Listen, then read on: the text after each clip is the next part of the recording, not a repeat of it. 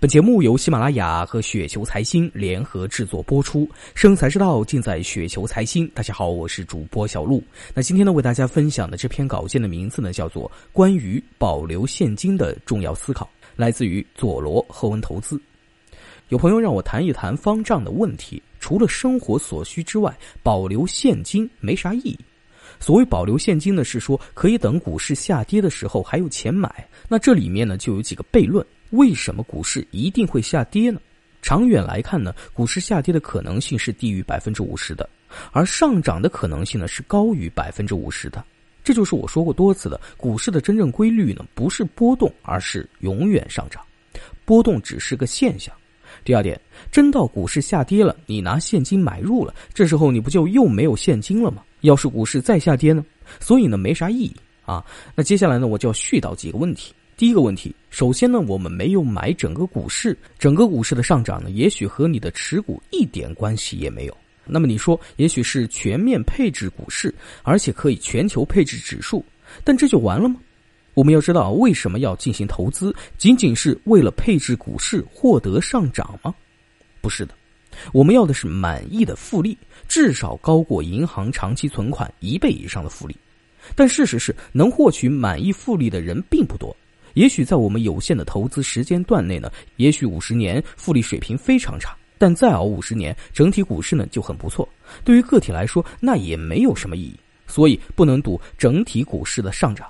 在我们有限的生命里，复利会让自己满意。那重要的事情呢，要说三遍啊！我们要的不是简单的一直涨，股市确实是在一直涨，但我们要的是一直以满意复利上涨。满意复利啊，满意复利就是满意复利。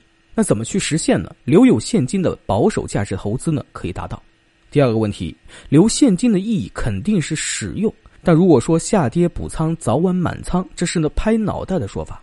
价值投资者买入具有价值深度的标的集群，很多时候标的价值呢参差不齐，随时留有现金，可以不断遇到机会的时候呢不断买入深度，但期间呢可能也会淘汰高估股票。